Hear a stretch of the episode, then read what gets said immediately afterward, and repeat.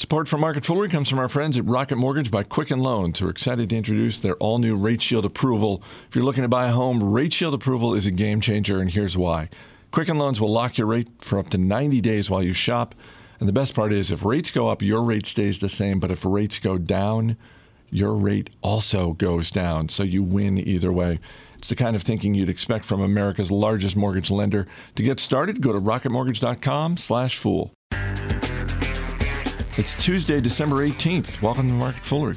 I'm Chris Hill. Joining me in studio, Seth Jayson in the house. Always fashionable. Oh, the always fashionable. Oh, we're going to talk about fashion. In my Eddie Bauer pullover thingy with the, in my Eddie Bauer adventure pants. That's, that's all I wear. Might as well be my uniform. Are they paying you for this uh, promotional announcement? I just happened to notice that uh, you know Eddie Bauer did pretty horribly, right? And uh, I forget which private equity company passed it off on another one, but this is just yet another indication that if I'm wearing your clothes, you're, you're a bad bet. You're in trouble. Wait a minute.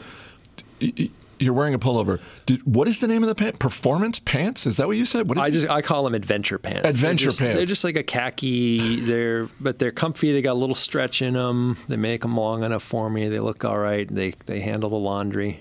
You can wear them on the mountain, or you can wear them out to eat without feeling like a, a complete fool, idiot. I'm just I'm just telling you if someone's go, if someone's going to market adventure pants, I'm interested. I'm not saying I'm buying, but just that name alone gets me The interested. CIA wants you to wear these pickpocket-proof pants, right? How many times have I seen that on the internet? These are pickpocket specials here. Oh, okay. Eight million zippers, each one easier to get to, to the last. Uh, we're going to dip into the fool mailbag, and yes, we are going to talk about fashion and not just adventure pants. Um, but let's start with a, a company I had never heard of. Uh, it got name checked yesterday by Emily Flippen on this show, but you and I were talking about this this morning, and um, and it's Emily and I are we're on the same wavelength here. Yeah. we gotta, we got to be on the show together, or or two weeks apart. Um, so this is uh, Yoshin, uh, which is uh, not spelled with a Y. It's U N I X. This is a UXIN. You should. U X I N. Excuse me, Yushin, and it is um, uh, a Chinese used car Used dealer. car, yeah, tech, used car tech company. So all, a, a big lead in market share. I think bigger than all the reasonable competitors combined. A small cap, so worth a couple of two and a half billion right now. Still not money making, but this could be a pretty big market. And with their lead in kind of mind share and technology, I, I think it's a fairly decent bet. Uh, MLA is the one who, who kind of brought it to me, and then I thought it was good enough for my market pass small cap picks, and then I ended up buying some more. It's just been crazy. Um, so they, what they do is they they have a, a pretty automated uh, car buying platform, and it involves stuff that you would not get here in the U.S. Were you to go to something like CarMax. I mean, here you get online videos uh, with Yushin. They have a mechanic going through and showing you all the stuff that could be wrong, and so this helps them get better price matches. It helps uh, it helps buyers know more, and so it's really pretty impressive. They also do some finance uh, arrangements, and they can you know take a cut of that, and so it's um, it's a pretty interesting business. Uh, kind of broken IPO, and then the stock. I mean, over the last two weeks, it's up 200 percent. But let's not get too excited about that because the, the two months before that, it was down like 60 percent or something. Yeah, before when you said crazy. Yeah, before when you said this thing's been crazy, I thought, well, it's been crazy in two ways. Well, one in terms of what the stock has done in the last couple of weeks, but then two, just in terms of the volatility. Yeah, the volatility. And then today it was up slightly. This morning it was down 7% last time I looked. I mean, uh, my shares, I was planning to buy a little more of that this week or early last week. And I just thought, oh, there's no rush. Well, then they announced uh, uh, recently a uh, deal with Alibaba, an investment, a deal to sell cars on Taobao. And then after that, they announced that they'd moved something like 20,000 cars in 18 hours or something. And the stock went crazy. Like I said, up a couple of hundred percent in a mere you know week or something of trading days. And uh, so one, it's an interesting company. Two, this is not a company you put all your money in. No widows and, and orphan money, as they say. And even if you have uh, acid indigestion or prone to it, stay away. Uh, but it also shows you that when a, a company like this is it shows you that people have no idea what to make of it. I mean, there's just just no rational reason that a company should fluctuate like that. Uh, there's no valuation going on here. It's purely people freaking out and rushing to the exits and rushing back to the entrance.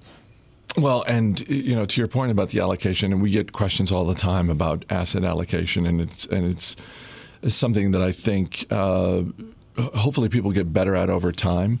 But certainly for stocks like this, having that mindset of, okay, look, I'm going to have 5% or less of my portfolio, 2% if you want, and, this, and yeah. say, not necessarily in this one stock, but just say, I'm going to have a very small percentage of my portfolio, and it is going to be in volatile stocks like this. And it, this is going to be a way for me as an investor to test how strong is my stomach.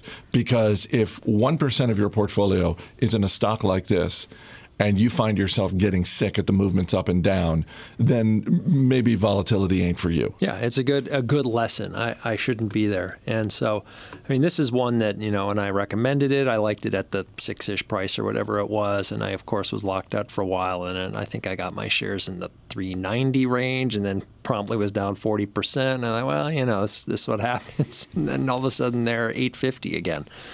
So, um, yeah, it's a good it's a good learning experience and uh, a real reminder to take the allocation uh, advice seriously. It's easy to be like, oh, it's up 200 percent. I should have put you know hundred thousand dollars on it, but that would have been dumb. Even if even if you'd tripled your money uh, in a couple of weeks, it wouldn't have meant it meant it was a good decision. Uh, let's talk about fashion because this has come up a few times in the in this month alone uh, on this show. Uh, we're seeing Look, apparel retail is a tough business in general, and it is tough for investors to get right for extended periods of time. I feel like in any given 12 month period, any number of stocks have done well, but over, say, a five year period, they're trailing the market. Um, when you look at apparel retail, fashion retail right now, what stands out to you?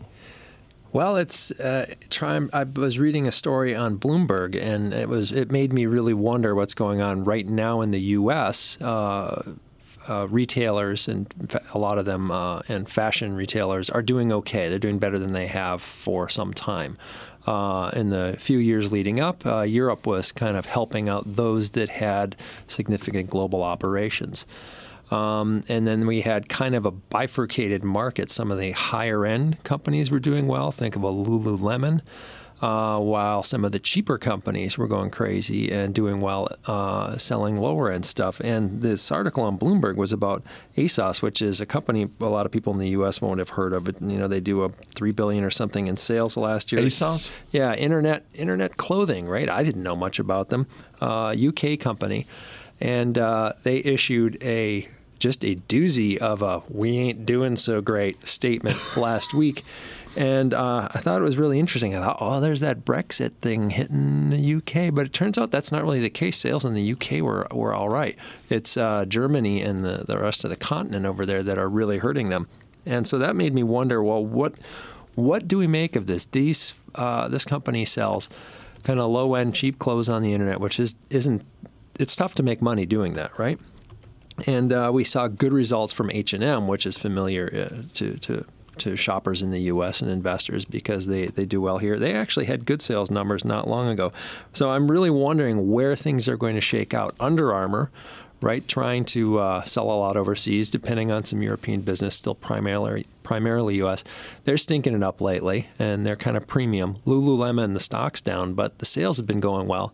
They're not really, they don't do a whole lot in Europe. They're kind of U.S., Canada, and then Asia. Uh, so if you are in some of these companies, you probably want to examine what is going on. Pay attention to what's going on with European apparel and European fashion. If you're in something like Guess, you're more exposed to that. How is a company like Deckers going to be doing? You know, in, in the shoes uh, in the shoe segment, or when we may be talking about next Skechers. Not to get too far ahead of ourselves. Spoiler alert. One of the problems with the uh, ASOS numbers was that there was a big drop in uh, branded shoe sales in uh, in the EU, and so this just uh, was kind of an alarm bell for me because I just had assumed that Europe was continuing to chug along okay, and for a couple of companies right now, clearly it's not. We'll dip into the mailbag in just a second. Quick shout out to Rocket Mortgage. Uh, because of rising interest rates, unpredictability when it comes to buying a home, some folks are getting nervous, and our friends at Quicken Loans are trying to help out with the power buying process. And it works like this Quicken Loans will verify your income, assets, and credit in less than 24 hours to give you a verified approval. That gives you the strength of a cash buyer. And once you're approved, you qualify for their all new exclusive rate shield approval. They'll lock your rate for up to 90 days while you shop. And the best part is if rates go up, your rate stays the same. And if rates go down, your rate also drops. So you win either way. I'm just saying, if you're thinking in the next week of buying a house, uh, just for Christmas, just so you can have the effect of putting the enormous bow on top of the house. Mm-hmm. You know, that's always that's a power move right there. And seriously, the real estate industry could use it right now. So they, they could. They've got, they'll supply the bow. You buy the house, they'll they'll throw in the bow for free. Uh, to get started, go to rocketmortgage.com/fool. Rate shield approval only valid on certain 30-year purchase transactions. Additional conditions or exclusions may apply based on Quicken Loans data in comparison to public data records equal housing lender, licensed in all 50 states, NMLS, consumeraccess.org, number 3030. Our email address is marketfoolery at fool.com. Question from Matt in Akron, Ohio, who asks, What are your thoughts on Skechers? I have long felt it is a solid company with very little debt and a good growth story. I know the China fears are playing into the decline in price, but is there something else driving it lower that I'm missing? Great question. Is he missing something? if he's missing it, I'm missing it too. I looked through it today. I haven't caught up with uh, Skechers for a while. Uh, the last call uh, was it Matt in Columbus? Uh, Akron, but Akron, yes, Matt. Columbus, Ohio. It's Ohio. Uh, you know what? I bet there's some level of rivalry between Akron and Columbus. there's some acrimony. Yeah. Oh, let's move on. Let's move on. So uh, you know, domestic wholesale was down slightly in the, the last call, um, but expected to to get a little better for Q4. Maybe nobody's expecting that anymore. Um, international was doing pretty well as of Q3, and that's uh, more than half the business right now. Um, I had forgotten that, or I hadn't realized that Skechers has almost 3,000 stores worldwide now. In addition to their kind of direct business, the wholesale business, they're really everywhere. They're number one in a whole bunch of categories. I buy a lot of Skechers shoes from my little girl. She's nine and she still likes the flashy shoes, or, and they're generally pretty decent shoes. They look all right for her. They're comfy, and they last the appropriate amount of time. Um, so international was doing well. I'm going to say maybe it's just the China thing for right now uh, because uh, they they talked about it in the last call.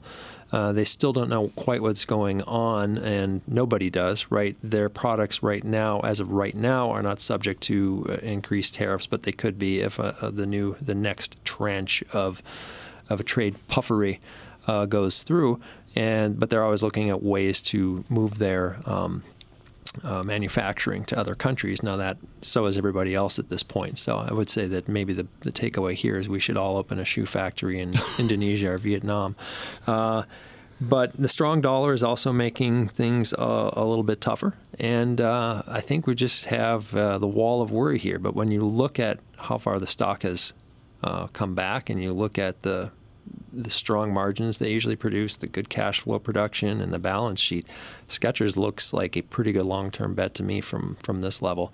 May even get may get a chance to get it in the you know in the teens or something and be a steal. Yeah, I was going to say just to be more specific about the numbers. Eight months ago, this stock is in the low 40s. Today, it's in the low 20s. Yeah. So yeah, I mean, if uh, not that you ever want to try and time things perfectly for buying at the bottom, yeah. but uh, it, it certainly has come back a long way. Yeah, I mean, personally, if we weren't talking about it today, I probably would have bought a third position. Because when Chris sent this over to me for an idea, I thought the only question I have is why is anyone so interested in Skechers? Because the last I saw it was you know 40 bucks, and the valuation just looked like it was ahead of itself. But at 20, we're talking about a much different uh, proposition. So I like a company like this that's pretty steady and trading at a decent discount. And over the the years, their return on invested capital versus their cost of capital is great. I mean, they've just got good returns. They're really solid. Um, I, I don't I don't see anything that I would worry about, but I've been wrong before. Seth Jayson, thanks for being here. Mm-hmm. As always, people on the program may have interest in the stocks they talk about, and the Motley Fool may have formal recommendations for or against. So don't buy or sell stocks based solely on what you hear. That's going to do it for this edition of Market Foolery. The show is mixed by Dan Boyd. I'm Chris Hill. Thanks for listening. We'll see you tomorrow.